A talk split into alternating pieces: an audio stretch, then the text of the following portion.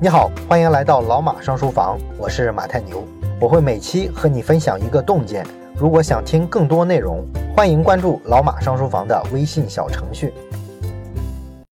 这期开始呢，我们讲一本新书，名字叫做《一生的旅程》，这是五月份才刚刚出版中文版的一本书。那么这本书啊，在一出版之后就受到了比尔盖茨的追捧啊，他已经到处推荐过很多次这本书了。那么这本书讲的内容呢，是迪士尼的董事长兼 CEO 罗伯特·艾格他四十五年的职业生涯的一个经历，主要讲的就是他如何去打造各种爆款的 IP，尤其是对中国读者来说，我们中国人比较熟悉的上海迪士尼就是罗伯特·艾格任内的代表作。那么从结构上来说呢，这本书本质上是一本人物传记，但是呢，跟大部分的人物传记呢不太一样。艾格的这本传记啊，特别的平实啊。其他成功人士的传记呢，你读完的感觉啊，往往是仰望啊，觉得人家怎么这么厉害？人家这些人身上的某些能力啊，我们看了只能惊叹，只能崇拜。啊，觉得他确实不是凡人，距离我们非常的遥远。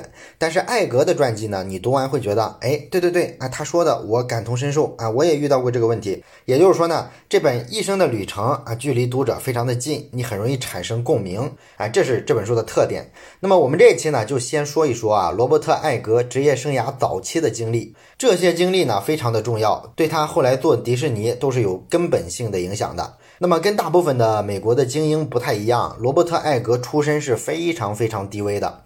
他的童年按我们一般人的看法，就是属于那种非常不幸的家庭。他家呢，首先很穷啊，穷到什么份儿上呢？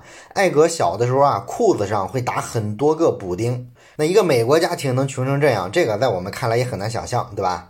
然后呢，艾格的父亲呢，还有一些精神上的问题啊，没有稳定的工作，家里的收入呢，主要是靠他母亲啊去打一些零工来维持，所以自然就不是很宽裕了。于是呢，艾格大概从十来岁开始啊，就到处去打工赚钱啊，扫大街、看孩子、当搬运工这些事儿啊都干过。从十五岁开始呢，艾格就有了一个梦想，他想成为一名电视新闻主播。但是这个愿望吧就没有实现啊，因为在他大学毕业之后啊，他只在纽约当地一家非常小型的电视台找到了一份工作，而且这个工作呢也跟新闻主播啊没啥关系啊，是让他当天气预报员儿。这个工作自然很枯燥，然后他自己呢也非常的迷茫。那么一年之后呢，经过熟人的引荐，艾格呢在一九七四年的时候进入到了 ABC 电视台。这个 ABC 电视台呢非常著名，就是美国广播公司。应该算是全美比较大的几家电视台之一了。那么作为一个新人进去之后呢，艾格干的呀，自然就是那些跑腿打杂的活儿。他自然是处于电视台的权力金字塔的塔底的位置。而且呢，艾格还不是固定的跟在电视台的某个栏目下工作，他和六七个年轻人啊组成一个小团队，被当作是各个栏目组的公共资源。啊，不论是游戏节目啊，是肥皂剧啊，还是脱口秀、新闻节目、电影、电视，凡是电视节目里啊需要有人干的苦力活，每个栏目组啊都会一股脑的扔给他们几个人。所以说，在 ABC 电视台，艾格的工作强度是特别特别大的。每天早晨四点半，他就要到摄影棚，然后呢，开始负责布景、架设灯光设备，和电工、化妆师、道具师、发型师协调沟通啊，为所有人开门啊，记录大家的工作时长，然后看看有没有违反规定。另外呢，还要给大家准备工作餐等等等等，全是些打杂跑腿的活儿。这些活儿呢，一点儿都不光鲜，而且呢还超级累啊，基本就是从早忙到晚。回到家之后啊，整个人都会被累瘫了。但是呢，艾格作为一个穷孩子，还是忍耐了下来。可能呢，也是因为他别无选择啊，有一些无奈的成分。但是不管怎么样，最重要的还是你能咬牙扛下来啊，能够忍受高强度的工作时长跟非常富有挑战性的工作量。这个能力啊，养成之后，就让艾格受益终生。因为所有那些看上去让人非常激动的大事业，其实背后呢，全是靠又苦又累又难的工作细节堆积起来的。所以说，你只有保持端正的工作态度，接纳工作里边啊让人痛苦的这一面啊，你才能得到那些工作里面让人兴奋的另一面。这个道理呢，对于刚入职场的年轻人来说是非常重要的一课。怕苦怕累啊，是什么都干不成的。而且直到今天，艾格呢还在坚持当年的作息习惯，每天的清晨四点十五分就起床，然后利用这个点儿到上班前的那段时间思考、阅读、锻炼啊，整理自己一天的思路啊，这个呢是他提升工作效率的非常重要的一个秘诀。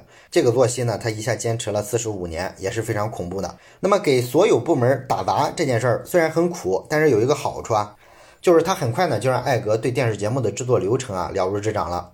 不过呢，艾格却没有在自己的工作岗位上一路升职加薪上去，这是因为呢，他得罪了自己的领导。他当时那个部门的领导呢，人品不大正啊，经常拿回扣。那么艾格呢，就在背后谈论过这件事儿。后来呢，不知道怎么着啊，这种谈论呢就传到了领导耳朵里啊。于是呢，这个领导就给他下了最后的通牒啊，给你两周的时间，你要么去别的部门啊找一份工作啊，要么你就给我滚。那没办法是吧？艾格呢就在 ABC 电视台内部各个部门啊去翻他们的招聘启事，结果呢翻来翻去啊，只有一个工作岗位他有资格去任职，那就是 ABC 体育部的一个演播运营岗。这个新岗位呢，就成了他人生的一个重大转折点。而他的前领导呢，后来因为贪污行为啊，被公司发现了，就被炒了鱿鱼。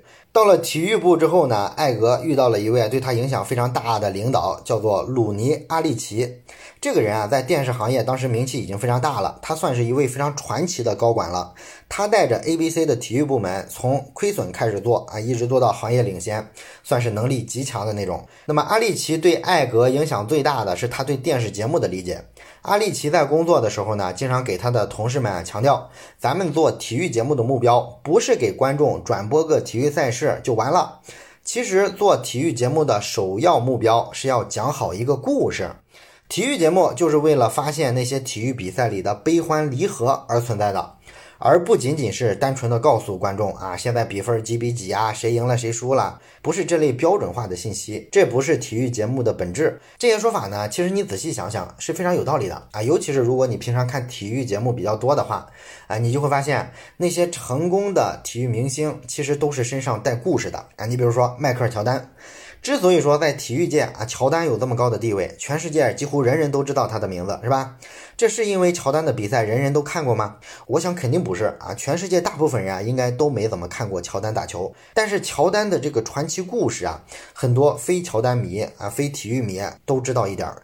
尤其是他拿下三连冠之后啊，天下无敌了啊，觉得已经没有动力继续打篮球了，于是呢，就在巅峰期急流勇退，选择了退役，去打了两年棒球啊。打了两年棒球之后呢，又手痒了，又不甘寂寞了，于是再次杀回篮球界，然后呢，又是天下无敌啊。又是连续三年夺冠，然后再次退役啊，深藏功与名。你看这个故事就太传奇了，是吧？你简直就是那种网络意淫小说的剧情。所以说，乔丹有这个名气，有这个地位，其实不只是他球技多好，不只是他赢了多少比赛，更关键的是他的这个故事给他这个地位的加成太多太多了。所以阿利奇对故事的强调，证明他对人性的理解是非常深刻的。而这个故事的视角呢，又影响了罗伯特·艾格的一生。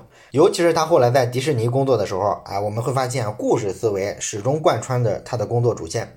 这个呢，后面我们还会再讲到。那么，阿利奇对艾格的影响还有一点，就是在工作态度上。阿利奇呢，他是一位非常好胜的人，而且是那种不达目的不罢休的领导啊。所以说呢，他在管理上啊，就对员工、对团队要求非常非常的严格，而且呢，是一个完美主义者，要求每一个细节都要做到最好。团队做出来的成果如果达不到他的要求、他的预期的话，那么他经常啊就会要求所有人加班加点儿，推倒重来。他不管你用什么方法，付出多大的牺牲，加多少班，他只要结果。所以说，这样的领导呢，往往就特别讨厌员工下属找借口。如果别人告诉他，哎呀，这个事儿有这个困难，有那个困难，所以说做不成，他通常的反应就是，那你为什么不换一条路试试？一定程度上来说呢，阿利奇啊，有点像是乔布斯的风格。那么艾格呢，就从阿利奇身上学到了这种精益求精啊，追求完美的精神，而且呢，轻易不要给自己的平庸找一些借口，一定要永远追求卓越。这里呢，有一个非常明显的例子，证明了这个精神对艾格工作能力的提升。一九七九年的时候，当时呢，国际乒乓球锦标赛在朝鲜的平壤举行。那么阿利奇呢，就让艾格去做一期电视报道。这个呢，艾格一开始听了，以为他在开玩笑啊，因为当时那个环境，七九年美国跟朝鲜那是死对头啊，怎么可能朝鲜会允许一个美国电视台跑到人家首都去做报道呢？但是呢，阿利奇真不是开玩笑，他真想干这件事儿。那怎么办呢？那就让艾格自己去想办法呗。那要做这个报道，你首先需要接触到朝鲜的这个体育代表团。怎么才能接触到他们的代表团呢？直接去朝鲜，我们说了这个路是走不通的，人家不让你航班过去。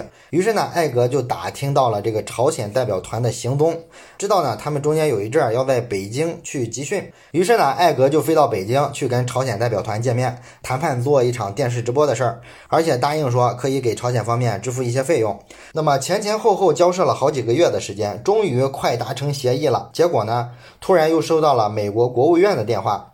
对方呢就告诉艾格说：“哎，你们跟朝鲜方面的所有交涉都是违法的哈，咱们国家禁止和朝鲜进行任何商务方面的合作。你这个事儿啊，不要继续干了。”哎，看上去呢，最后的希望也破灭了，是吧？这明显是死路一条嘛。但是呢，艾格又想起了阿利奇经常说的那句话啊，你换一条路试试。所以他想了想其他的方法，于是继续推进这件事儿。经过他的多方打探啊，包括咨询律师之类的，得知美国国务院的这个规定呢，其实啊是不反对他们进入朝鲜境内的，他们反对的是商业行为。也就是说，你只要不不给朝鲜人钱啊，这就不构成商业行为。那么这样呢，你去采访、去直播就是被允许。的，但问题是，你要是不给钱的话，人家朝鲜方面就不干了，是吧？你一开始谈判的时候就是说是给钱的，是有偿的呀，所以这条路呢，看上去又卡住了。但是最终呢，艾格还是想到了一个变通的方法。最终呢，他是绕开了主办国朝鲜啊，找到了国际乒联，从国际乒联那儿拿到了一个拍摄的许可，跟着国际乒联呢进了朝鲜的境内去做报道了。就这样呢，ABC 体育部门成了几十年来第一支踏入到朝鲜的美国媒体团队。哎，这个呢也算是一个不小的成就了，是吧？所以这就是阿利奇这种工作方式对于艾格工作能力的一种提升啊，所以说这是对他影响非常深远的一个领导。